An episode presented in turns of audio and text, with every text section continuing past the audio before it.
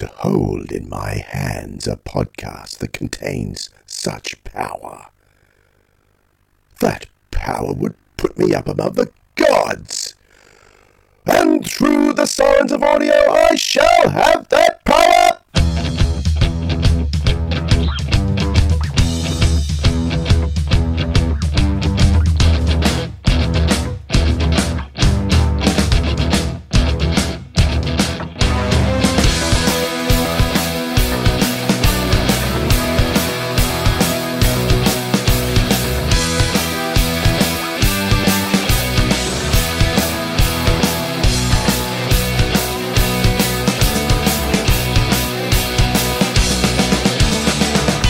G'day, audiophiles. You're listening to the Sirens of Audio, the podcast that explores the universe of Doctor Who and the audio medium.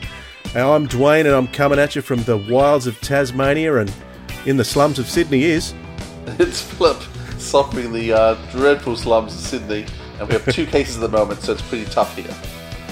really Yeah, It's been a- been a Yeah. while since there's been any cases. I know we've had Anyway. to um, go back to wearing masks on public transport, but Oh, um, right. Should on Sunday. Okay. Well, on this episode of the Sirens of Audio, we're going to be talking podcasts. We're not going to be talking any specific stories. We're going to be talking other podcasts that uh, that we enjoy, and we're going to talk about the ones that we like. We've got a few picks each. But to join us uh, on that from the Type 40 podcast is Dan Hadley. How are you, Dan? Hello, gentlemen. Hello, sirens, I should say. Thanks for having me. This is really, really exciting. I love podcasts. I love your podcast, and I love talking about podcasts. You just Thank love you talking, much. damn. I Tell do- us- I- I- yes. Tell us tell us a bit bit about the Dan Hadley story. Give it to us, and, The- and tell us a bit the about your Dan- podcast. Well, I was born at a young age. And no, I'm the host of uh, Type 40, which is a Doctor Who podcast, which uh, myself and my friends put together as the space book for the Fandom Podcast Network. And we've been doing that since 2018. It's uh, kind of What's the Fandom Podcast Network? That's a, a network, a whole network of fabulous podcasts. I've got to go into the sales pitch now. A whole network of fabulous podcasts, most of them based around genre entertainment. So there's a Star Wars show, there's a Star Trek show. In fact, there's two Star Trek shows. There's a regular movie show every week, and uh, things other shows about things like Alfred Hitchcock and other deeper dives. But all of it is geared around movies and TV hosted by a whole array of people, literally from all over the world. So it's a very international network, and the shows are uh, really entertaining. If I say so myself, I've always uh, considered it considered it a great privilege to be uh, to be part of the Fandom Podcast Network. And they've uh, yeah, so I produced the show for them. They distribute it. And uh, yeah, so we're sort of associated, affiliated with them, but we've also got our own feed as well. We're, we're on various podcatchers as as Type Forty, a Doctor Who podcast. So so you so people can subscribe to the entire network and get a feed full of all these all, all these wonderful shows because you do find, don't you, that people who are into one genre are often into another. So you can do that, or if it's just the Doctor Who stuff, then there's a, a separate feed for Type Forty as well. Okay. And you do a well, for Type 40 has a live feed on YouTube as well, don't you? That's right. Yeah. So I, I run the this Type 40 a Doctor Who podcast, which has been going since 2018. And uh, we, yeah, we sort of dipped our toes a little bit into YouTube because we had a lot of our audience. Some of the feedback we were getting was, yeah, we love the show, but we wish it was easy to get. And, and why aren't you on YouTube? So we started putting some material out on YouTube, just 10 or 15 minute things because I never, I never, I was never interested in video. You know, I, I love audio. I love everything about audio, uh, uh, both with drama and with the spoken word and, and interviews and all that sort of thing.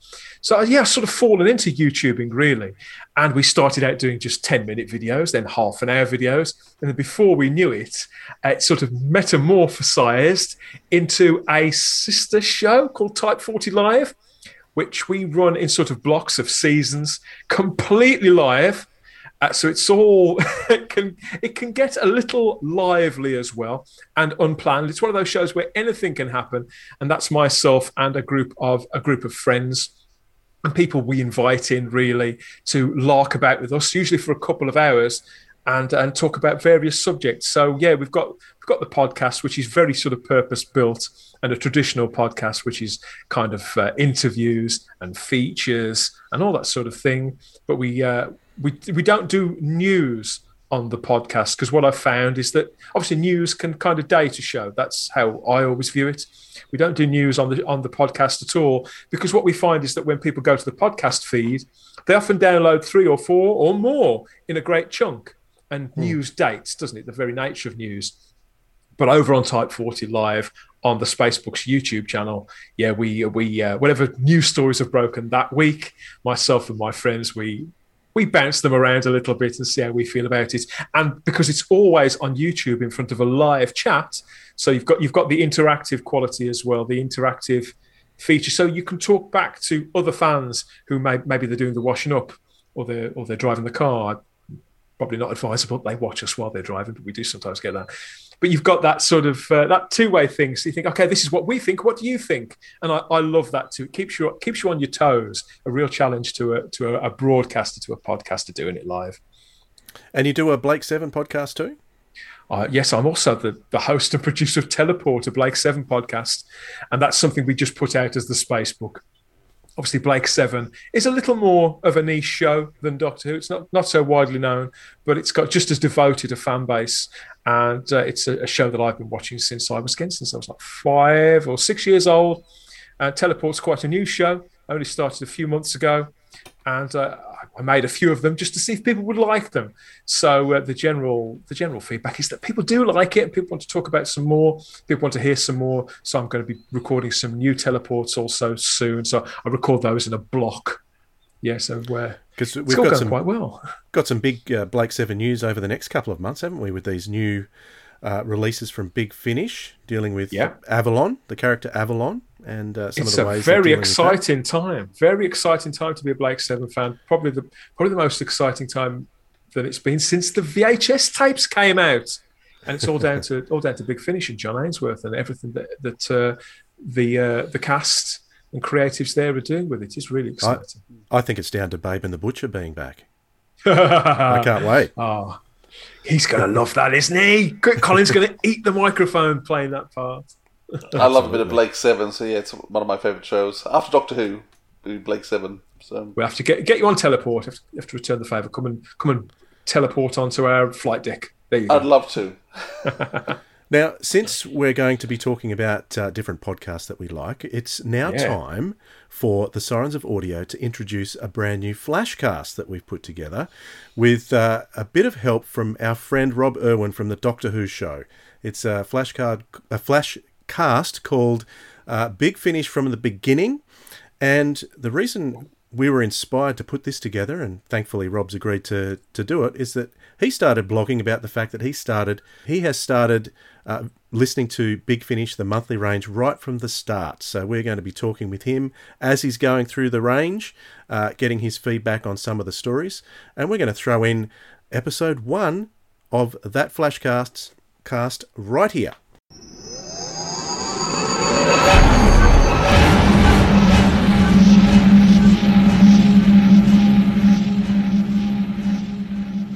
Many of you would know the uh, Doctor Who Show podcast.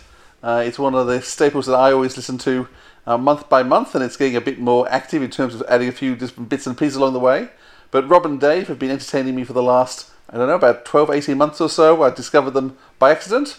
I've gone back to listen to lots of stuff, and we're very privileged to have Rob along with us today because Rob's embarking on a special journey. G'day, Rob. How are you going? Hello, Philip. I'm going very well here from a very wet Sydney. It is a bit wet Sydney. Um, it's, it's, it's nice having someone in the same city as me when I'm actually talking to because usually they're not. as we oh, you'll, live, you'll live, Philip. We will. So thanks for coming along, Rob. So tell us about this journey you've decided to embark on and why. Yeah, you'd think this was something I should have done a year ago when COVID hit and we were all at home for so long, and I, I didn't do it at all. Uh, but recently I thought, you know what? I should finally listen to all the Big Finish audios I have because I've been collecting, well, hard copy ones, particularly the McGann ones, for a long, long time, almost since they started coming out.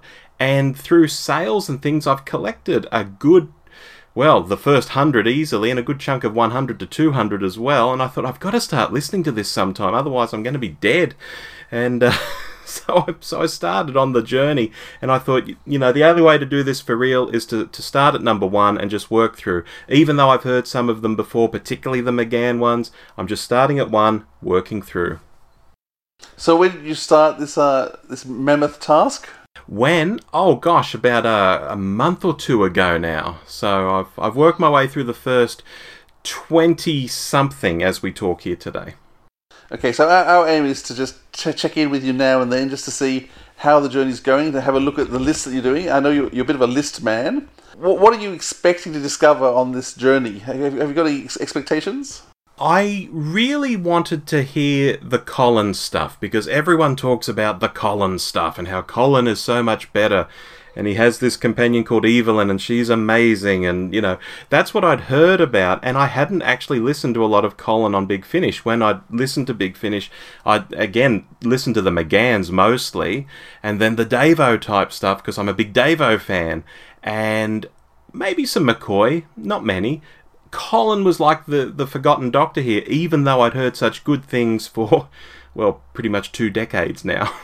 Why has it taken so long? I have too many interests, is, is the time, short answer. Time, I have way too many interests. And even when I'd be driving to work, and that's the prime time to listen to stuff, uh, they'd be competing with podcasts, and there's a million of those I listen to, and they'd be competing with, you know, what we used to call books on tape, but now I guess they just call them audio books. Uh, and that sort of thing. And they just didn't get a run. And every time I think about starting, I think, I think I, I want to start at the start, and I, I think, you know, that's quite a big commitment, and I wouldn't want to take that first step. And so when I actually took this first step recently, it's now started to flow for me, and I've made my way through the first 10, the first 20, I'm working through the next 10. And it's been pretty easy once I started, but like most things, you've got to actually start and put your foot in the pool. And being a list maker, you've been you've been blogging about it as you go. Where can we find that? It's a little blog I do at policebox.net, a weird little site I have where I got the domain a while back, and I thought, what am I going to do here? And I thought, I'll do a Doctor Who site, and that didn't work. I'll do a site just about Davo. That didn't work. I'll do. and I had all these different thoughts. I almost did an audio site once, like audio comics, all the type of things that aren't Doctor Who on television kind of what Doctor Who uh, Too Hot for TV, that podcast, kind of what they do actually now. None of it worked because I'm just too busy with the podcast. So what this site is is almost not Doctor Who stuff. But only the Big Finish stuff on there is the Doctor Who stuff.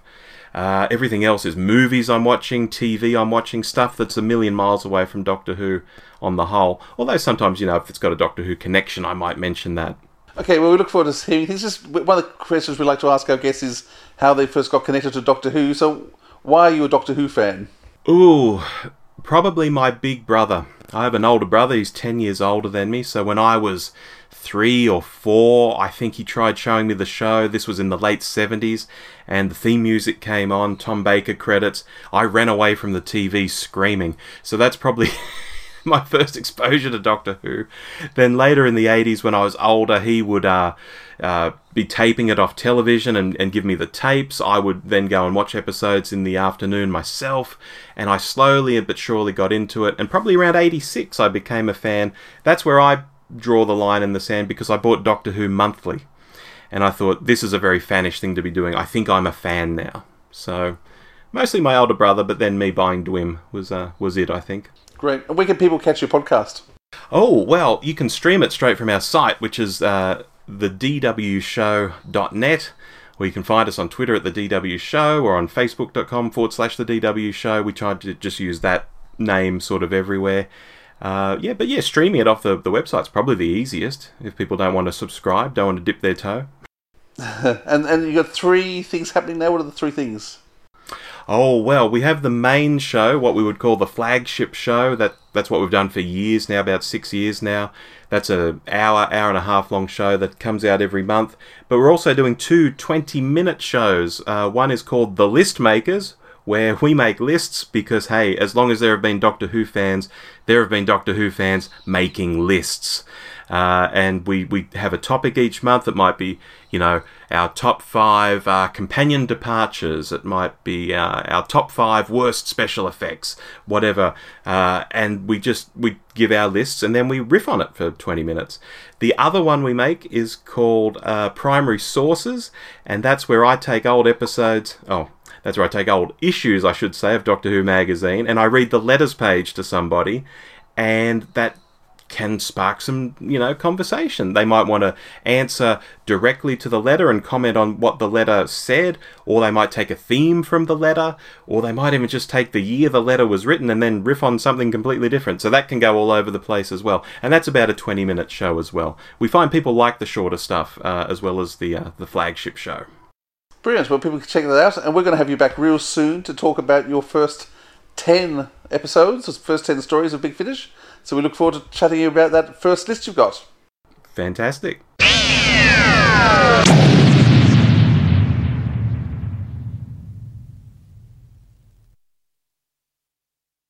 So we're looking forward to the next uh, next episode of Big Finish from the beginning with Rob Irwin. Thanks, Rob. Appreciate you doing that. And uh, guys, usually uh, it's just Philip and I doing this, but uh, Dan, I suspect that uh, I see a rabbit hole up ahead as well. Here we go.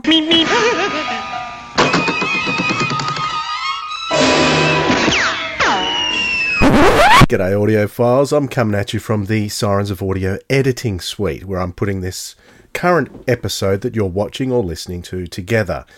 And since we recorded this uh, a few weeks ago, I've been thinking hard about the topic that we ended up discussing, which related in part to what was going on in the world of Doctor Who in relation to Noel Clarke and then subsequently John Barrowman. But on thinking about it and hearing lots more podcasts with uh, plenty of Doctor Who fans talking about the subject, I thought it's just something you probably don't want to hear fans talking about on a podcast again. That's not what you've come here to listen to. Um, do you think our opinion is important? I don't think our opinion at the end of the day is that important on on this topic. It will only be important if you're the type of person to go, well, I'm going to listen to them if they think my way, and I'm going to stop listening to them if they don't think my way. So I thought I would hijack this rabbit hole and get us back onto the topic because we did talk for about half an hour on on this subject and we went off on various tangents that the three of us as three middle-aged fans with kids were interested in the tangents that this subject took us on. I don't think that those particular tangents in relation to kids um, would be of any interest to Doctor Who fans. So I'm going to spare you from that. I'm going to get us out of that rabbit hole, stop you going all the way in. I'm going to take us back up, and we're going to get back to talking about some of our favourite podcasts right now. Shall we get out of this rabbit hole? Yes. Let's get out. yes, please. All right. So, what we're here to talk about uh, on a more light-hearted note is some of our favourite podcasts. How do you want to do this, guys? Do you want to go one at a time round the table, or should we just go our whole bunch at once? What do you want to do? I'll you choose. You're the host. So are you, I'm Philip. easy either way. All right. Let's let's do all of all of our um, listed at, at once because I've got them all in front of me, and I'll I'll forget if it goes around the table. So, um, Philip, let's start with you. Start with me, okay. Um, so I don't know how much you want me to say. Let me. Uh, so the first podcast I ever listened to um, on any station at all started in 2014. That's Flight Through Entirety. So I don't think I, 2014 I wasn't listening to a podcast. I don't think I even knew they existed. And I just remember sitting. Um, actually, there was a Doctor Who event in Sydney, and I was sitting over lunch chatting with Nathan Bottomley, and he said he just started a podcast. And I went, "What's that?" Um, and so downloaded it, and since then I've subscribed to it and listened to every episode. So Flight Through Entirety, for those who don't know, is a um, Australian Doctor Who podcast. Uh, it, sta- it was started by a guy called Brendan Brendan, and he got together uh, he's uh, a couple of mates, so Nathan and uh, Richard, and the three of them decided they were going to work through every Doctor Who show from beginning to end. Um, originally just a classic series and discuss it. when they started, they did half a season at a time, so it was sort of you know huge chunks of episodes, and they, you know, it went for an hour and a half to two hours for these podcasts. Um, later on, I think with Jon Pertwee, they decided to cut it down, just do um, one story at a time. Um, later, they were joined by Todd, um, and so that's how they did the whole classic series. It's a detailed, deep dive, usually quite entertaining, um, usually factually, factually accurate. Occasionally, they throw in a few things which I think they've made up, but don't we all? Um, and then when they got the, the classic Speak for run, yourself, Philip. when they got the, the classic run, um, Brendan decided he didn't have the energy to keep going the same way anymore, so Nathan took it over, and it changed format slightly. They still look episode by episode, um, so story by story, but uh, Nathan now sort of chairs a, a panel of people who come on and off, so that they don't have the same people for the whole season. And so they, they don't make a big fuss of the guests. People just come on and talk. So that's the main thing. They also do a thing called Jodie and Terror when the show's on at the moment, which is um, discussing the Jodie episodes when they come on. So that's that's the one. So they, do you they've talk also got it? a they've also got a podcast called Bondfinger as well. So they they talk a lot about uh, the James Bond films plus some of the Avengers episodes as well. yes, the Bond So things are, are commentaries, and Mostly commentary. Is it all commentary? Yeah, so they, they they play the movie and then they talk over the movie about stuff. Um, and they, they occasionally do that with some of the Doctor Who episodes too. I must confess, it, I don't like those episodes. Um, part of the reason why I actually enjoy Fly Through Time is it's structured, it's deep, it's intelligent, and so it works through topics logically. When you're just watching through a show and just you know raising stuff that comes up at the time, often it doesn't get dealt with enough depth, or it moves on before you finish talking. because they're on to the next moment on screen and, and somebody wants to get something else out. That's right, and I know a lot of people love the commentary episodes, but that's just not my thing. Um, So this flight through flight through entirety, do they does the conversation is it quite structured or does it just sort of roll and go wherever? they- they've all done their research, and it does kind of roll and go wherever, but um, it's kind of moderated. So, yeah, it's, it's it's it's not a tight structure, but they'll always be talking about themes and characters and actors and and things along the way. I've not I've never heard that show. I mean I love the title. I love the title Bondfinger even more actually, guys, if you are listening. That's genius. Love that. But I would say there are three types of podcast really. There's the um there's the the part work where it's sort of going to make our way through this, that, and the other, or we're going to listen to everything in, or, or, or watch everything in whatever order. There's the part work, there's the ramble, where people spend you know, anywhere between two and sometimes three hours talking about a topic, but just letting it go wherever and keeping the mic running. Or there's the sort of the lifestyle show, which is more about sort of merch and chemistry and and and sort of now and that immediate sort of hour and ten minutes. But I think there's a, a Venn diagram too, where those things sort of cross over. All three of those things cross over. So I was trying to work out where Flight Through Entirety figured in that. It sounds like a bit of a ramble, but a bit, a bit of a part work as well. Yeah, it's it's still well edited, so it doesn't go for too long. Um, and, and, and they do really control the structure quite well, so it, it does it covers things. If, I'm, if, when I'm feeling like a, a deep dive into a Doctor Who show, um, I've got my complete Doctor Who, you know, the history of Doctor Who book that I read, you know, that, that in depth. I listen to a flight through entirety episode and I watch it, and that's usually me doing a, a deep dive is what I'll do um, for that. I only discovered them a few years ago, and uh, I can't remember how I discovered them. But we both know these guys because they're based in Sydney, where where where we were back in the early days of our fandom, and uh, so we all know each other. So it was it was good to hear their voices. But when I discovered them, uh, I I binged them for every time because I was working where I, in a in a place where I could have headphones. So I binged Flight Through Entirety for about five months and got so far behind on all my big finishes. it was their fault, their fault. So really enjoyable stuff. Oh wow, praise indeed! I've got to put this on my list then. Yeah, very funny often. Um, so another Australian podcast I listen to is New to Who, um, with Colin, Daniel, Stephen, and sometimes one of the girlfriends. Uh, New to Who is uh, a podcast. They've only done about twenty-seven episodes so far. They started off just picking what they thought was the best Doctor Who episodes for someone who's not watched Doctor Who before. So for classics, so it's anyone who's new to Who. Um, they start off with the rule it could only be four episodes long. Um, it had to be complete, so just things that people get into. they've now broken those rules several times because they've decided other shows are better than just the four episode ones. Um, but that that's just another deep dive. Um, and they have a spoiler free, you know, spoiler free section and a spoiler section. Um, but yeah, those lads do a, a, fun job. So I always enjoy that. So just keep going. Sounds good. Uh, um, I, I, hmm. I wanted to mention that there are quite a few of these new to Who style podcasts out there now that I've discovered that are starting up uh, yeah. a, a, little bit all over the place. Um, but if you want a really good quality one, um, well, I, I, think most podcasts I listen to are, are, pretty good, especially if they're brand new. I give them, always give them a crack. Um, but new to Who, I can't even speak. It's getting too late now. New to Who is very, very, very professional sounding, and I like their opinions. Um, and definitely well worth. If you haven't heard that, give it a crack. I have heard some of these, but not many of them. I did, I did like it. I just, yeah, I think I just haven't gone back to it for a little while. So I'll, yeah, again, yeah, I'll, I'll make sure that's in the in the podcatcher. Yeah, they, they have a few little cute sections. The one I like the best is they have a, um, they look at the cliffhangers and decide whether they're crackers or clangers. Um, does a cliffhanger work or See, not? Yeah, that's my sense of humour. I respond to this kind of thing. I love I love a gimmick, and that sounds like a good gimmick. Yeah, crackers and clangers.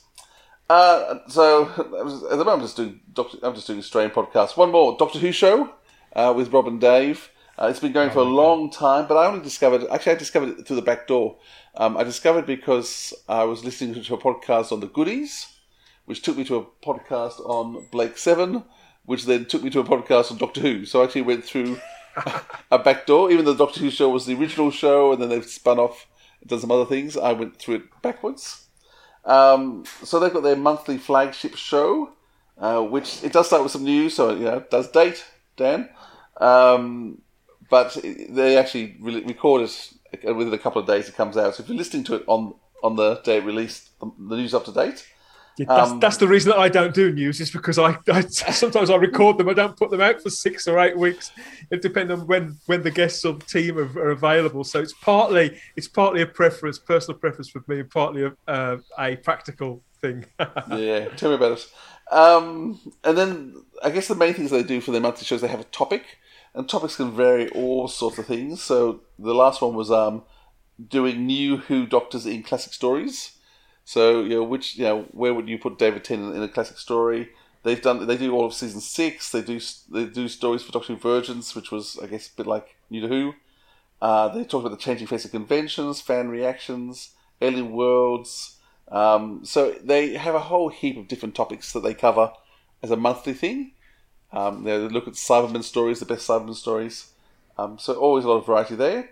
Um, but in the last this year, they've started two um, much shorter podcasts up. One called Primary Sources, where they get a where um, it's um it's Rob isn't it? Rob gets a guest in, and yep. he has picked out four or five articles from a particular year, often from Doctor Who magazine.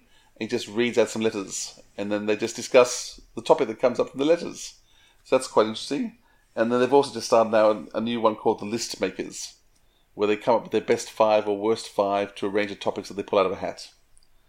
So yeah, and they they do some special ones, special stuff as well, like on the Mandalorian and Picard. Um, so yeah, that's that's the boys from New from um, the Doctor Who show. I love that show. I've heard quite a few of those. Really inventive and and, uh, and fun.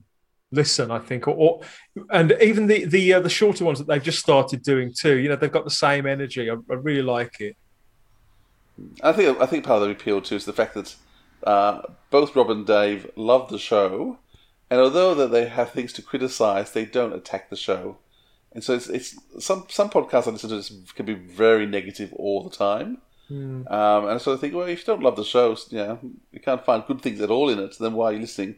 Where these guys always yeah. find, and so it's, it's, funny when they do disagree. It's such a nice disagreement. Um, oh, you think that, do you? um, yeah. Which is always fun.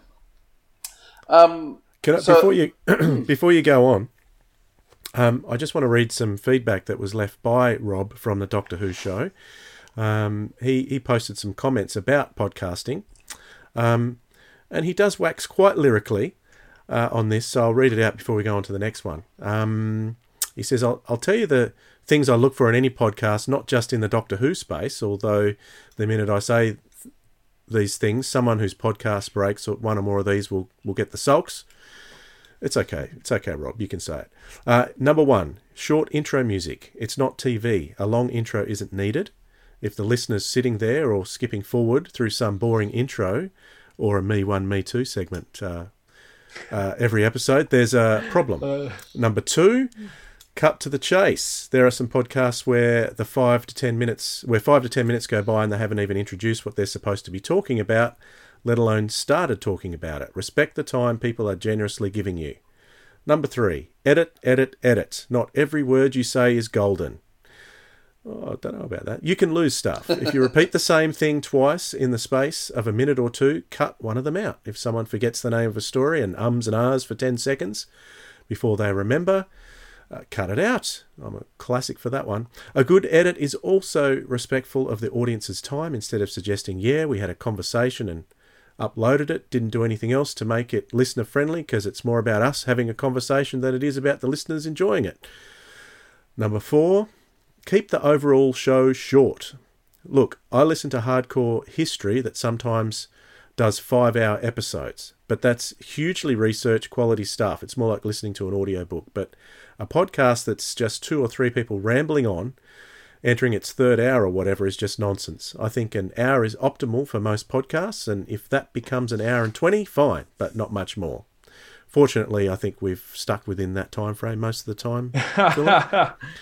Uh, five, team size. That's hugely subjective, Rob says. I think uh, a pair is best, as it feels like a tennis match, the conversation being lobbed back and forth with no inter- interruptions.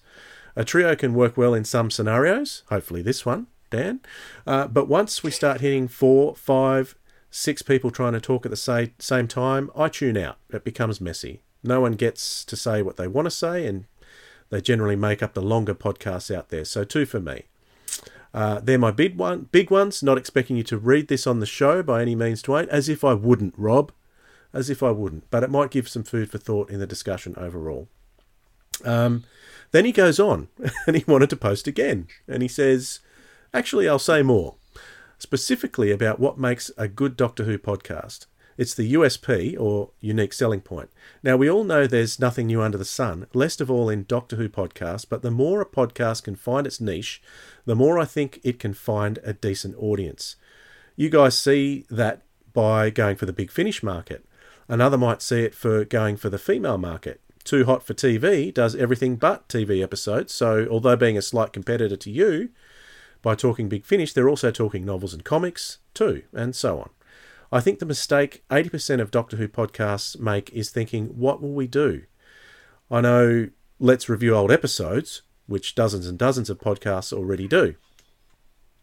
Um, even if someone considers themselves a complete Doctor Who savant who's more interested, interesting to listen to than the love child of Stephen Fry and Clive James, they're unlikely to cut through to any large degree at this stage in the game.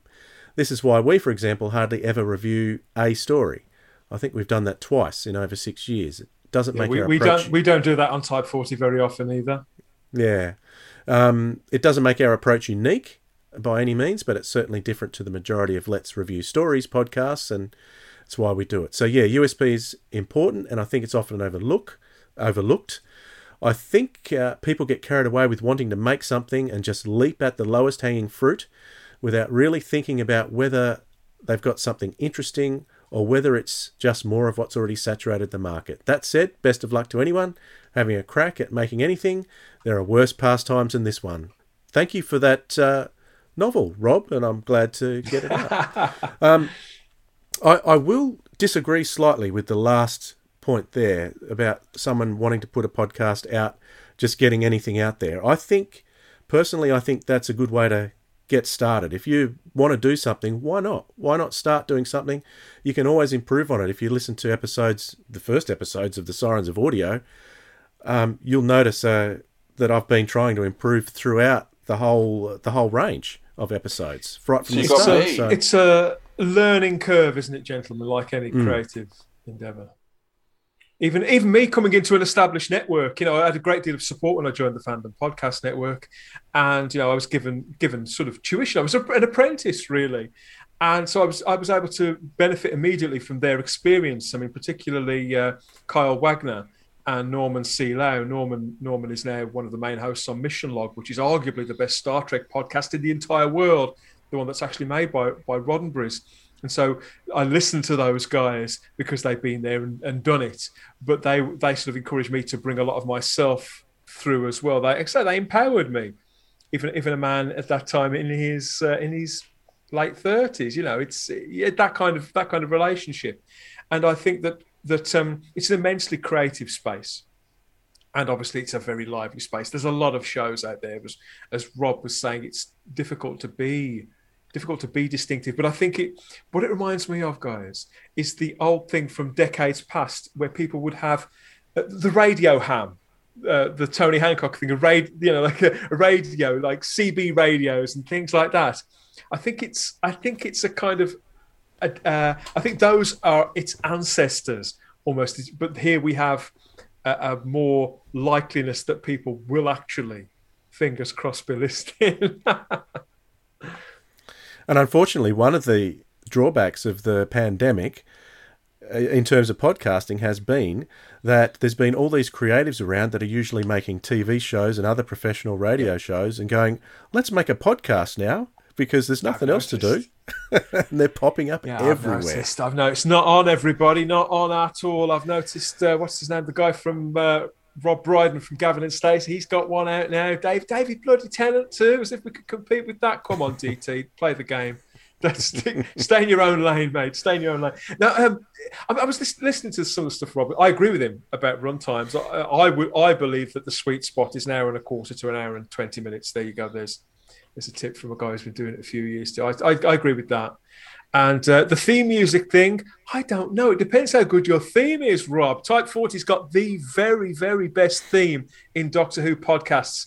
I will. Of course it has. I will not ever lay claim to anything else confidently. But yeah, if you've not heard it, Type 40 has got the best of the Doctor Who themes. People need to hear that theme tune in full, everybody. if you think you've got one better and you're listening to this show, Bring it on. I want to hear it, and I'll let you know whether you're right. But I think it's more than likely you're going to be wrong. My theme has been composed by the immensely talented, and now, yeah, he's charted in the UK pop charts about three weeks ago. The fantastic Problem Being composes all the music for Type 40. We're very lucky to have him. There you go, another plug. what were you saying? I've seen, Sorry. I've, I've, seen Problem Being's name pop up on uh, on various live feeds that I've watched before. So, yeah, he's just yeah. just had a, a, a, record in the charts, uh, a, a, mashup sort of dance track, and all the proceeds went to uh, mental health charity as well. It was a, a, charity record. did did really really well. We're all really proud of him. The people who know him. Was there anything that stood out to you from Rob's comments, um, Philip, or was it too long just, ago? Just you should edit them down. Keep editing. shorter, shorter, shorter. The comments Practice what you preach, Rob. Edit, edit your comments as well as you show. Of course, and he's ab- he's absolutely right. I mean, I, I'm editing.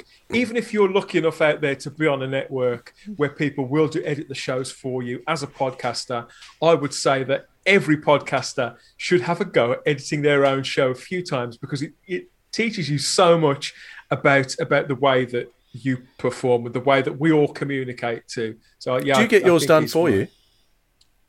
I don't now. Not now. I produce it myself, but I used to. Yeah. Oh well. I edit it all myself now, and again, it's a, editing is a learning curve in itself. I think there's there are several to to most creative projects, I suppose, but there are loads to podcasting because it's a kind of an out of body thing. I, I don't think I edit anybody more ruthlessly than I do myself when I'm doing the editing. yeah for sure. What was your last one? Have you got one or two uh, more to go? Two more. So I'm just going quick. All time and space, which. I've started listening to recently. Mark and Ian plus a guest. And they they embark on that great journey as well. Of every show in order. Um, but they've actually started by doing every show rather than doing entire seasons, and that's been lots of fun. Um, yeah, I don't always agree with what they're saying, but it's good to hear things that you don't always agree with.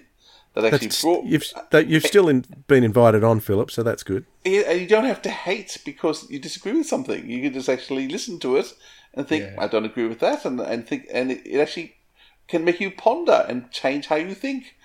Um, Yeah, like yeah, believe it or not. Um, and the last one, I'm just going to mention Toby Hadoke's Time Travels.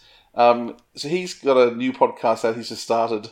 Um, there's only one that I listen to though. So he's got Happy Times and Places, which is him just talking about life and what makes him happy and some topic about Doctor Who. Oh, no, it's not. Happy Times and Places is uh, a friend of his watches the episode and tells them what they like about it, and he tries and guesses it. But yeah, it's okay. And Indefinable Magic is him talking about some topic, random Doctor Who topic. They're okay, but I'm actually enjoying too much information, which is actually a um, I don't know, it's about an hour and a half talking about a 20 minute Doctor Who episode in unbelievable detail. Sounds like Toby. Sounds sounds a lot like Toby. I used to be on the I, I used to be on the same fanzine as as Toby back in the early nineties. We used to both. He was a writer and I was the main artist on a fanzine called Enlightenment. So I know Oh, yeah. Toby a little from back then. Yeah, and I'm not surprised he'd have a podcast called Too Much Information. Man, that man can talk even more than I can. I, I don't think I've heard all of those, but he's a, he's a very gifted podcaster. Obviously, an incredible comedian. What do you think of you know, it's it's just him. He has no no one else on. He just talks. Um, but yeah, the, the detail and is just astounding, and the things he brings out, and the, he goes into every single character, you know, actor's life in the finest detail about when they were born and where they moved to, and but it's how he tells the stories are fascinating. So, but he really like unbelievable detail. That's one for you. Okay, I might um, read a couple of more comments out from my request on our group page for podcast feedback, and it's, this is one from Thomas Denham. I think Thomas is in Melbourne. Correct me if I'm wrong, Thomas. Um, he says uh, not quite who, so he's not recommending a podcast, but very heavily inspired by the works of Big Finish and pattered with numerous Doctor Who nuances. I do a full cast audio drama series called The Glam Gizmo, which includes Simon Fisher Becker in the guest cast. So, and he leaves a link there too. I'll, I might put it put that in the show notes because I know you've been pretty um, interactive with us on our group page. So, um, I did listen to a bit of that uh, the other day. Um, I, the the problem with with uh, fan made stuff or amateur stuff or other stuff that's even professional but free is that time becomes an issue with with me. There's so much stuff coming out from Big Finish and, and a few other things that I listen to. Time time is a is a hard one for me. Have you have you heard much of the fan audios that are out there, Dan or Philip? I try to. I, I do. And I know several people who are involved in making them. I've, I've just spoken to Dominic Martin, who's uh, Doctor Who Remnants has just come out. And yeah, even though I know Dom, I haven't even had a chance to listen to that. But uh, I'm immensely uh, admire admire these people who can who can do this. You know, it's the same with Big Finish, create soundscapes and, and act and put that much that much creativity into that format. It, it takes my breath away. That some of the storytelling on on fan audio stuff, I don't listen to as much as I'd like to, and it's partly exactly as you've said, Dwayne. I've got so much audio to listen to, but I'll certainly be uh, bookmarking any suggestions that come up for, uh, now in the show or or later on through through your Facebook presence. Yeah. One that I did listen to recently was an audio version of The Dark Dimension that was put out recently on YouTube. I think it might have been taken down now. I think I might have seen somewhere, but I did get to hear it. Uh, very, very good quality stuff. They've got someone in there Yeah. doing Tom Baker better than Tom Baker, almost. Um, Yeah, So- that was Billy Garrett. Billy Garrett's production. The BBC that's did right. ask him to take that down, didn't they? And Did they? Before I Is before I got a chance to hear it, apparently it was excellent. Yeah, yeah. The that, BBC. it was it was very good. So maybe it's a compliment if the BBC asks you to take it down. Maybe that's uh, that's an indication of the quality. well done, Billy. Very good. All right. So I think I'll, I'll read one more comment from Phil Markham. He goes, I enjoy your podcast very much. Uh, the best podcast, though, is Radio Free Skaro. It was the first podcast I ever heard. So it was his first love in podcasting, Radio Free Skaro. It's probably. I, it's probably important that on a show like this that we do at least name check the three who rule because Radio Free Skaro is an incredibly important show, isn't it? And uh, innovative, and everything those three guys do, uh, you can't help but, but respect such a big contribution. And uh, yeah, but they, they're so established, so I haven't chosen them either. But uh, yeah, I uh, a salute to the three who rule for Radio Free Skaro f- for the uh, the consistency of that show. Yeah, I think I th- I threw one on the other day, and it was something like episode eight hundred and ninety something that they that they list every time, and yeah, I, I I hesitated putting the episode numbers on our podcast because I thought, oh, if, we do go that long, it'll be it sort of gets a bit out of control, perhaps. But um, it is handy to know if you want to refer back to something, you can just say episode such and such back. So, but yeah, when you get to that many, boy, they've been going. They're pretty dedicated, aren't they? Yeah, and I, I think well, with the num- with the numbering, I do hear that sometimes. Why number your podcasts? I think well, the thing is, if we don't, Apple Podcasts and various podcatchers insist they do it for you, so we may as well number them. is how Yeah. I look at it. Uh, speaking of Radio Free Skaro, that's um, is that Stephen behind that one? Stephen Schapansky. Ste- Stephen, Stephen, yeah, Stephen Schapansky, okay, so War- He- Warren and Chris are the other two. yeah, guys. he's he's involved um, in, in loosely with another podcast um, who is mentioned here by. Uh, let me see. Uh, Catherine Sullivan. She left some feedback. She's actually a writer from South Australia. So hi, Catherine. Thanks for your feedback. And she writes that her favourite is the Verity podcast. Um, she also mentions a new one that started up called Sledgehammer, which is hosted by Paul Ebbs. I listened to a bit of that today. It's really good. He's he's got Martin Day on, so it's writers talking about writing, uh, which is really interesting. I asked why Catherine likes Verity, and she said it has good discussions with always positive and thoughtful things said. And I, I haven't listened to Verity for a little while, but I was listening quite regularly there for some at some stage a while back, and um, yeah, I I did enjoy their stuff. Yeah. All right, let's move on to Dan. Your picks. Oh, okay, me. Ah, right. Where should we start? Start with number one. Um, yeah, I've been listening to podcasts for how long could it be? About twelve years, off and on. And I first found them kind of accidentally. I think I saw a link to something on a website. It said download. I think when I hit download, I wasn't entirely sure what would happen or where it would go. or what I would do with it and how I would listen to this thing. But I just know that it sounded interesting. And I think by that point, I've always been a big fan of Ricky Gervais.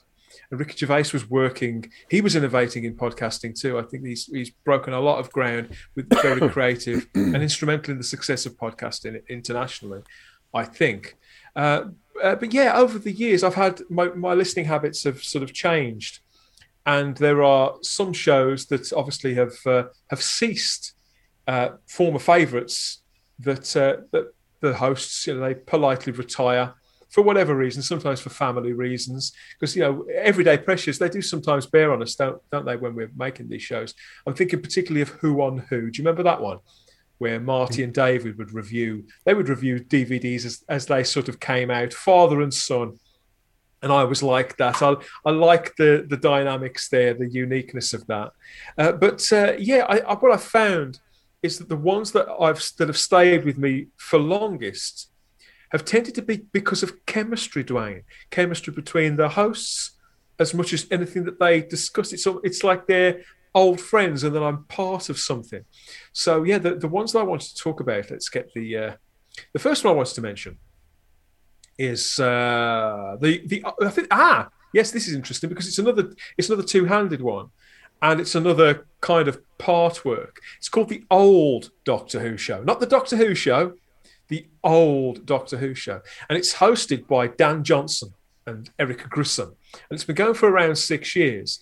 And these two guys, these these friends, every three weeks they put one of these shows out, meticulously every three weeks, and uh, they record a review of a classic story.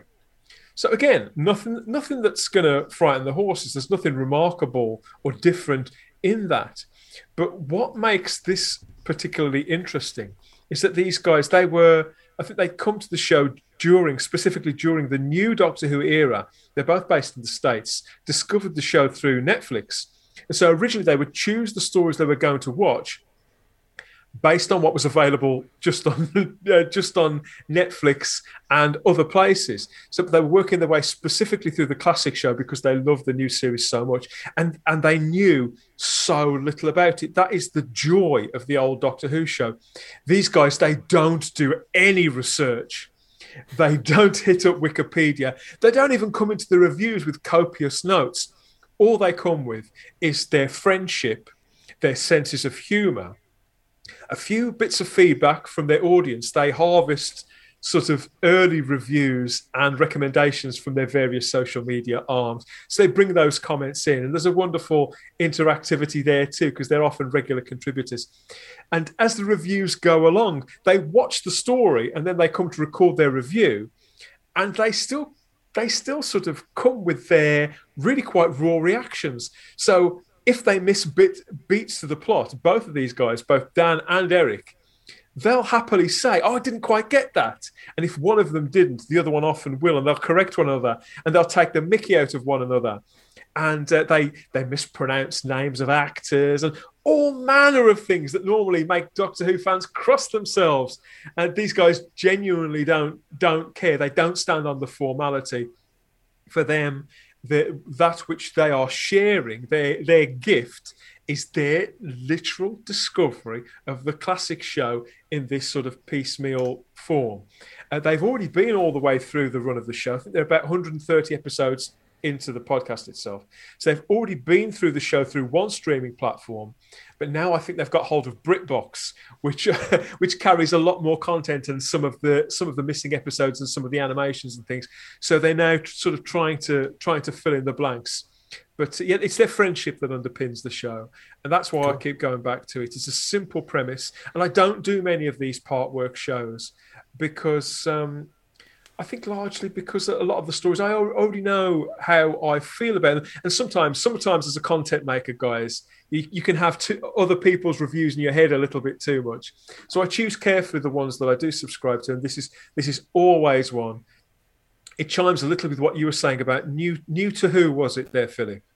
So you know it's still new to who, even though they, they've been making this show for over six years. The old Doctor Who show, specifically the old Doctor Who show.com, they've got their own website too. Cool. Very good.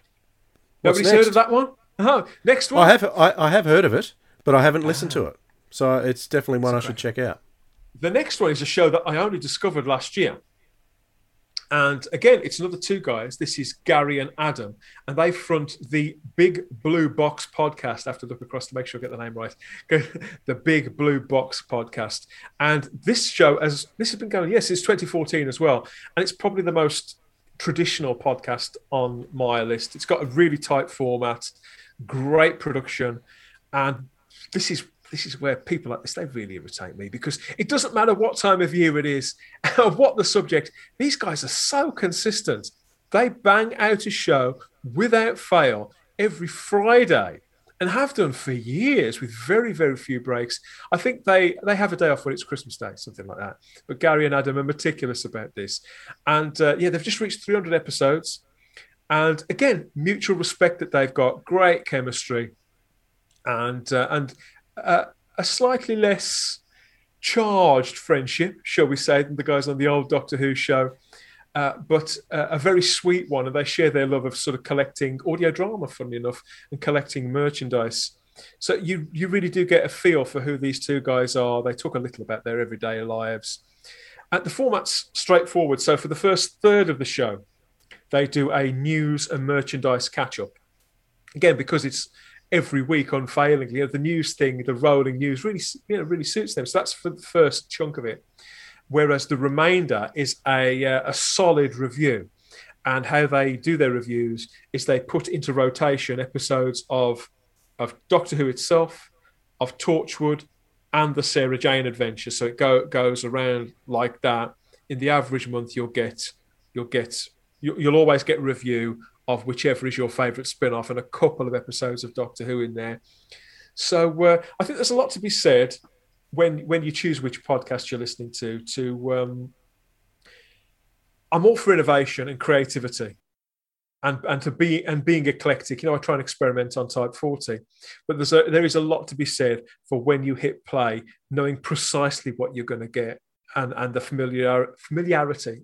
Sorry of that, but there's there's still a even when something is as, as well oiled a machine as the the Big Blue Box podcast is, it's still um, it's still got a coziness, which I think transmits. It's down to the down to the two guys. Does Does one of those guys have a YouTube channel called The Geek's Handbag, or am I getting he that? He does. That that's that's Adam. Yeah. Yeah. Today he's walking around the locations to Robot, making me really jealous on Twitter. Git. I think I saw a, a, a picture of him standing in the shower that Jon Pertwee was in That's Spearhead right, from yeah. Space taking a shower. Now that is an interesting place to get a Doctor Who pose. Yeah, it, it, he's, he knows no shame, Adam. Yeah, that, that's right. Yeah, he's the geek's handbag on Twitter. I don't think Gary. I think Ga- they have got their own Big Blue podcast, uh, big big blah, blah, big blue box podcast Twitter handle. I'm not sure if Gary's got one on his own. Okay, cool. Yeah, I've listened to a few of those. Not too many though. Not too many. I can say though that getting a podcast out every week consistently can sometimes be challenging. it can, it can indeed. We, I always say that we get an episode out most weeks. That's that's a Douglas Adams style sort of disclaimer. That is so. You know, more often than not, we do put out a show a week, unless my hard drive goes wrong, which has happened quite recently, and throwing everything out, out of, into a, a rye a little. Um, but yeah, we do we do stick to a good schedule of uh, a week to to ten days at the most with what we do, we, or we try to but we do have little breaks now and again too to to give the the show time to breathe and to give the audience just that little bit of time to miss us. I think the uh, the other show I wanted to talk about is called the Nerva Beacon. Have you guys ever heard of this one? I have not. Sounds mysterious, doesn't it? Sounds dark and slightly dangerous, and it is. This this is what I would call a not safe for work podcast. This is uh, this is hosted by Glenn Jakeman and his friend Lee, and they they have additional content from uh, Jenny, who is a writer. You might have seen her on Twitter. She posts as Dimensions in Gen, so she contributes to this show too.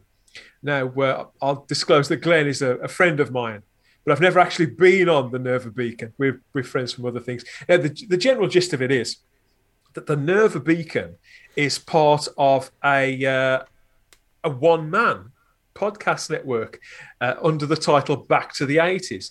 And for over a decade, Glenn has been probably, we talk about consistency, one of the most consistent podcasters in the pop culture sort of genre in Great Britain. He's been putting out a show called Back to the 80s every week, all this time. They're now into five, 600 episodes. But um, because he's a major, major retro toy animation enthusiast. But branching off from that are these other little strands. So if there's not a Back to the 80s show out that week, there'll be a show about DC Comics or one of the other things that Glenn just really, really loves. And he just happens to be a massive Doctor Who fan. So this is a, an irregular show. You never really know when you're going to get a new visit to the Nerva Beacon. I think it's pretty much just whenever he and Lee can get together because they're both massive Doctor Who fans. In fact, she's Whenever they can get the transmat working. Yeah, I think it's that simple. She's been in Doctor Who. She was in Day of the Doctor, as she talks about now and again. Uh, but it's a it's a very uh, irregular show, but it's and it's quite irreverent. And uh, they've got uh, how can I how can I describe their sense of humour? Savage, you could say, and a little bit schoolboy. Uh, but uh, and and Glenn is um, how can I put this? He's a man with some he's not afraid to to tell you what he thinks. Straight talking that's it yeah. So you get a very unfiltered conversation between two friends. It's very very frank very knowledgeable because he knows his doctor who inside out He's certainly a lot better with uh, with names and running orders than, than I am. But I like the fact again that it can be quite eclectic. So they may choose to focus on one story, or they may choo- choose to focus on the contributions of one character, say River Song. And they really just do go with whenever they feel like themselves. They decide the topics often live on the show. And so, you know, for all that I was talking about slick production earlier on and editing, Glenn boasts of the fact that he never edits his shows. How's that for being fearless? But I think that because he doesn't edit them, and because it's it is all slightly naughty and uh, a little bit after dark, that's also part of the purer charm of it. it. It is really like we're listening in on a phone call between two pals who just happen to love, love, love Doctor Who. I believe cool. this show because it's because it's not got its own feed. I think it's kind of one of Doctor Who podcasting's best kept secrets. I must check it out. The Nerva Beacon. The Nerva Beacon. Yeah, I'll, I'll, make sure that I furnish you with links to all of these for the ones that you've not seen. And uh, yeah, lastly, I've got uh, Doctor Who panel to panel, uh, which is uh, yeah, this is a um, a deep dive podcast. This is what I'd say falls into the more um, more nerdy and specialized side. So it's hosted by a guy called Jeremy Bennett, and he's been doing this since 20, 2013, sorry, too. And um, it's specifically devoted, kind of, kind of how you are the, with the Sirens of Audio. He's devoted to the comic strip world of Doctor Who. So this is 130 episodes and counting that takes in the entire history of Doctor Who in comic book form. So comic books, comic strips that have appeared in other publications or, or graphic novels. Uh, and Jeremy's a massive comic book enthusiast anyway, but also loves his Doctor Who. So, so what he does is he doesn't go through anything in order. He uh, sort of cherry picks based on nostalgia value, or if Titan Comics are putting out a new mini series at, at, any given time, you know, he's he'll be covering that. He'll be reviewing those. There's a new segment on this too. He keep obviously got one eye on on the Doctor Who magazine comic strip, which is taking a break at the moment, but hopefully that'll be back. So he's always talking about that too. But um, he also he's also managed to get over the the lifespan of the show. He's got some fantastic interviewees people who I've never heard interviewed before, artists and writers from the comic strip. You know, some some of whom are you know big respected names in the comic book industry. I'm a massive fan of comic books. You know, I work in this field myself in sequential art and storyboarding. So he's had them all on people like Mike Collins and Lee Sullivan.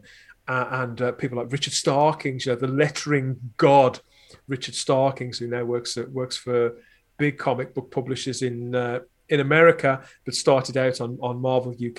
But yeah, Jeremy's passionate in his in his pursuit of the material and unapologetic in how deep dive these conversations go. But if you love the comic strips, if you love, love comic uh, strips and comic books generally as much as I do, as much as Jeremy has, Jeremy does, sorry, then comic book, uh, then uh, Doctor Who com- uh, panel to panel. There, can't speak. Doctor Who panel to panel is absolutely an essential listen. Beautiful. Can't say I've heard that one because I've never been a huge fan of the comics personally, uh, not even a little one. But um, artwork is certainly very important. It's, as a, as an audio fan and as a music collector, yeah. uh, artwork plays an integral part in uh, in in the whole package. So I do appreciate the artwork, even if well, I don't yeah, appreciate I mean, comics so much. He's talked about, for example, those things. Do you remember when Big Finish with the range first, with the main range first started? How they'd have that one page feature in Doctor Who magazine. There'd be a, a, text preview and there'd be a comic strip, just a few panels, usually drawn by Lee Sullivan, funnily enough.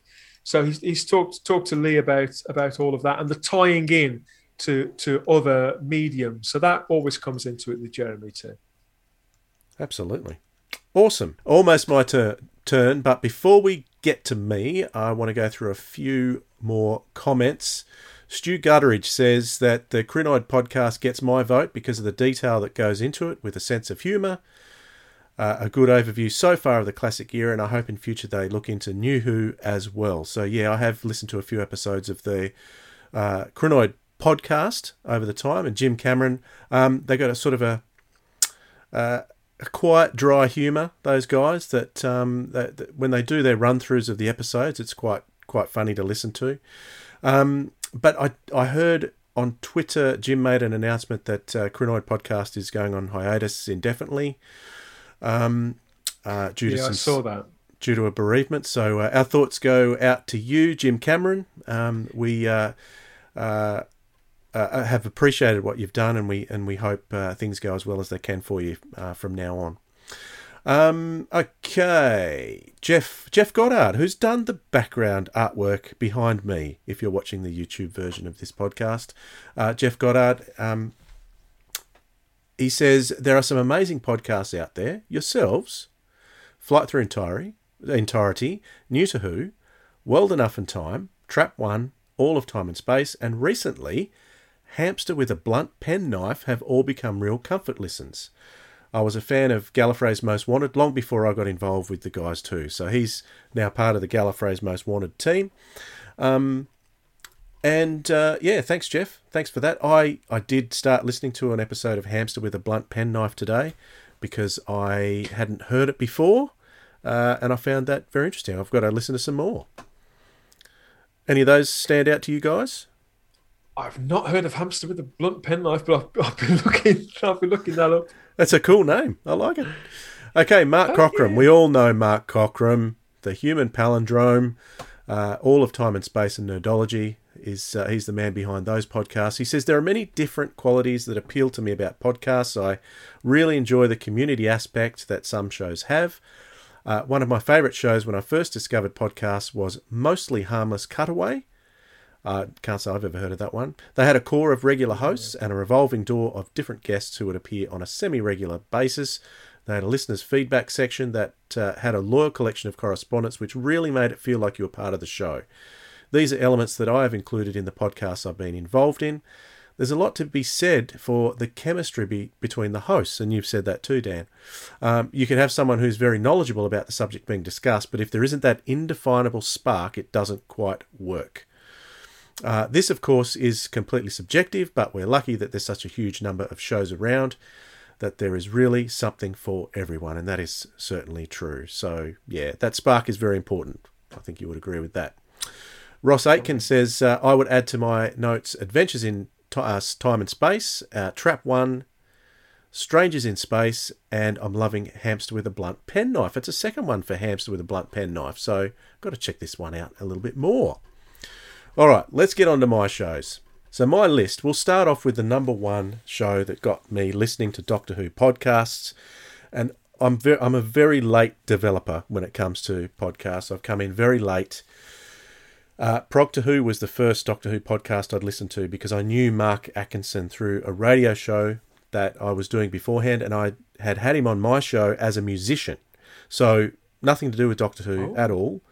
So, I got to know Mark that way. Uh, we connected on Facebook, and I got to see his profile picture. He was dressed up as Tom Baker. So uh, when he started Proctor Who, he I was on his list of people to tell because he obviously knew I was a fan. So I've been listening to that from the very beginning. Uh, I loved the I loved the uh, the chemistry between the three of them, Craig, Bob, and Mark to start with. I really miss Mark. I, I like Mark's kind of. He was kind of like an anchoring type yeah, so type uh, influence uh, in in the podcast. One thing that I always had a bugbear about with Proctor Who was the fact that they didn't play enough prog, um, because that's what they're promoting. Well, let's hear some prog. some more prog. And it was always the soft stuff. I wanted to hear some heavy stuff. So every time I've had the chance, I try and get some more heavy stuff into Proctor Who. Uh, not that I've had many chances, but I, I, I would do that. Uh, and since Mark's left, only left in the last six months for the second time, uh, Sookie's been uh, on Proctor Who for a couple of years, so I've got to know Suki pretty well, and John Aiken too. A couple of fabulous guys. So they've got really good chemistry. Um, it's uh, but when Mark was in charge, they kind of held back on the on the naughty, on the, on the naughty words, on the naughty words. And once once Mark was there, it was like they were let off the leash. Um, but I just love Bob. He's they're very funny, very funny guys, and um, yeah, I always like to hear what they have to say. I was, so I'm, I'm, laughing so much one... because I, I know these guys pretty well as well. I love Proctor Who, and I, I, I know I know Sookie and Craig in particular, and I've been in touch with Mark through uh, through social media. I love this show. I only I only found this about two years ago, and uh, yeah, I, I think it's uh, possibly the best the best British Doctor Who podcast. I, I think it's absolutely outstanding. And uh, but yeah, the version of Proctor Who that we get with Bob steering the ship is uh, yeah a slightly uh, yeah more after dark remix of the same format. But I w- wouldn't change any of them. I love them to bits. Great stuff. Yeah, absolutely.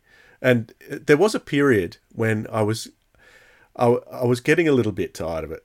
Um, there was a period where Craig was devouring about two large vodka and oranges before they actually got into the review section of the show. Ah. Uh, and so it was becoming quite incoherent towards the end of the show. And I was, Craig. come on, Craig, come on. He's absolutely incorrigible. we had we had him as a guest on Type 40. He was sober, but I I had heard the legends. Um, but, but but what's good about Craig is that he loves the show, um, but he makes so many mistakes, and that's part of his charm. Um, yeah. It, it doesn't it doesn't matter. You just don't care.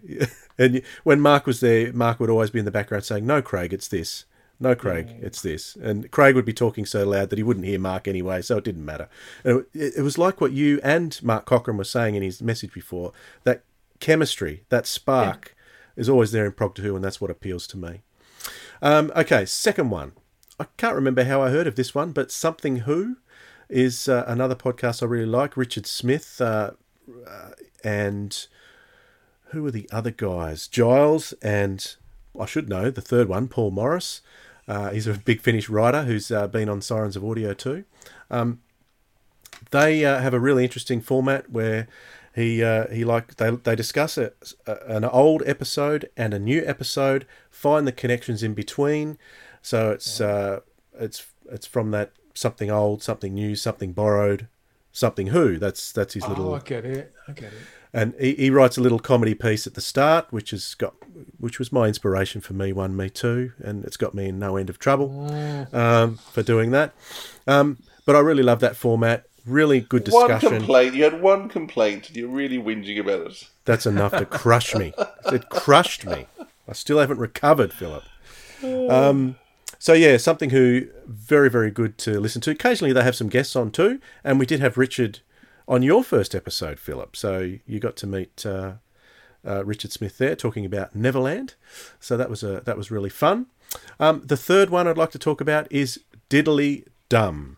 Um, the Diddly Dum podcast is another bunch of eclectic guys who are just really fun to listen to and really funny. Sometimes they talk about topics that I'm not interested in. They had a, a series a while back where they're talking about the comic strips, so I, I wasn't really engaged in those.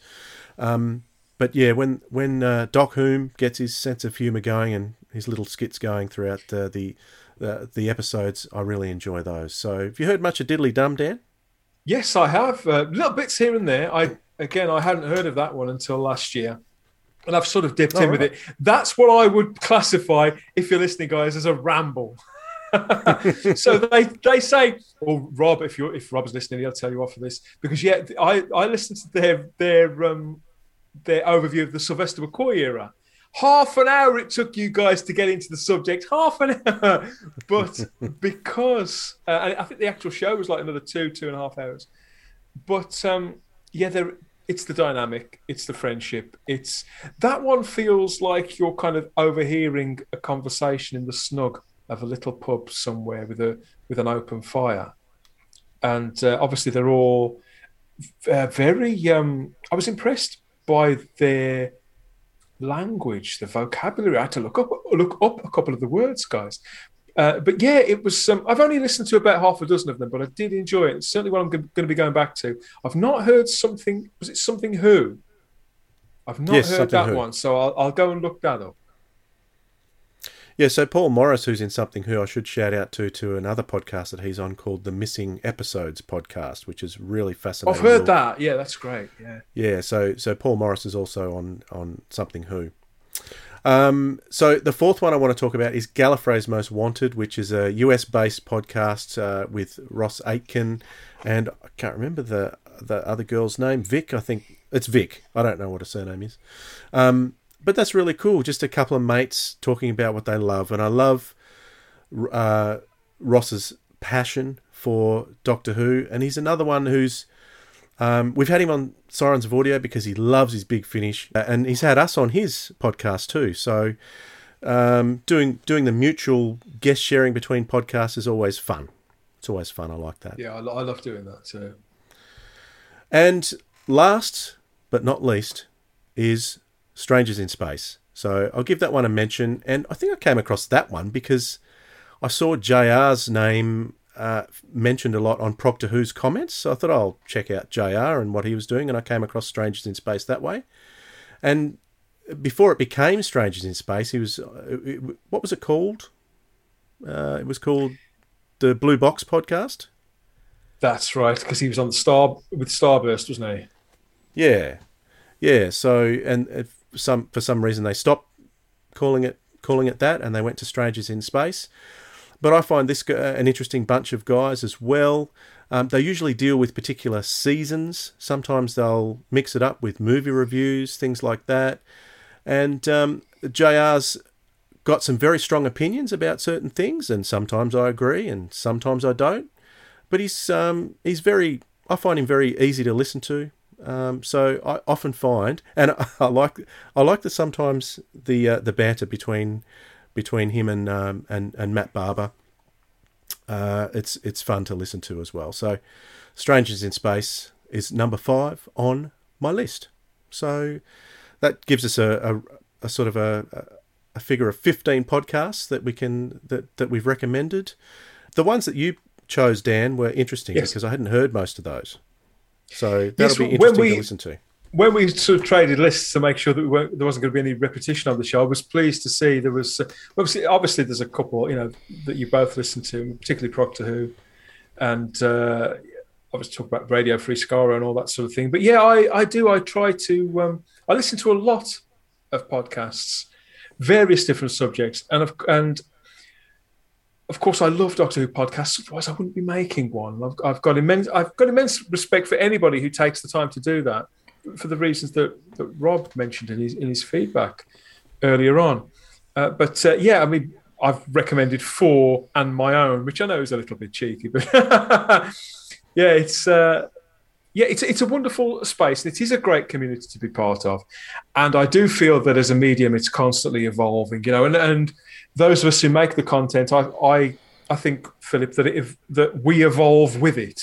You know, I, I was you, are talking about the um, the flashcast that you guys are doing, and it's the same with me doing both Type Forty and Type Forty Live. My God, doing two effectively doing the two shows, but they're two very different beasts, and uh, they they ask sort of different things of me, and and I think they've got some of the same audience. There's some crossover, but there's one of them is more geared towards YouTube and one's geared towards traditional podcatchers. And I've found the two the two domains are really quite different. A lot of people just only consume YouTube and they don't understand how podcatchers work or they're very reluctant to get into podcasts. Um, but yeah, I've, so I found myself sort of branching out already, and, and sometimes I combine the two things. But um, yeah, I, I've I've been doing it for three and a half years and uh, I it, it, feels like I've barely scratched the surface when in talking about it and creatively. And I, I think that the the medium itself too is constantly evolving. And and um, I did hear a while people saying, "Oh, that podcast podcast is done." You know, YouTube what is what's important, or um, or Twitch is what's important, or TikTok just ten seconds of something, and all of those things well, probably important in their own right. And and TikTok, even that ten seconds, is probably an art form in itself. I don't know. Yeah. But I don't think podcasting is going anywhere, Philip. I, I, I, genuinely think this is going to be around for a fair old while yet. Uh, and the only thing that is likely to change is more that in which the way that podcasts are delivered.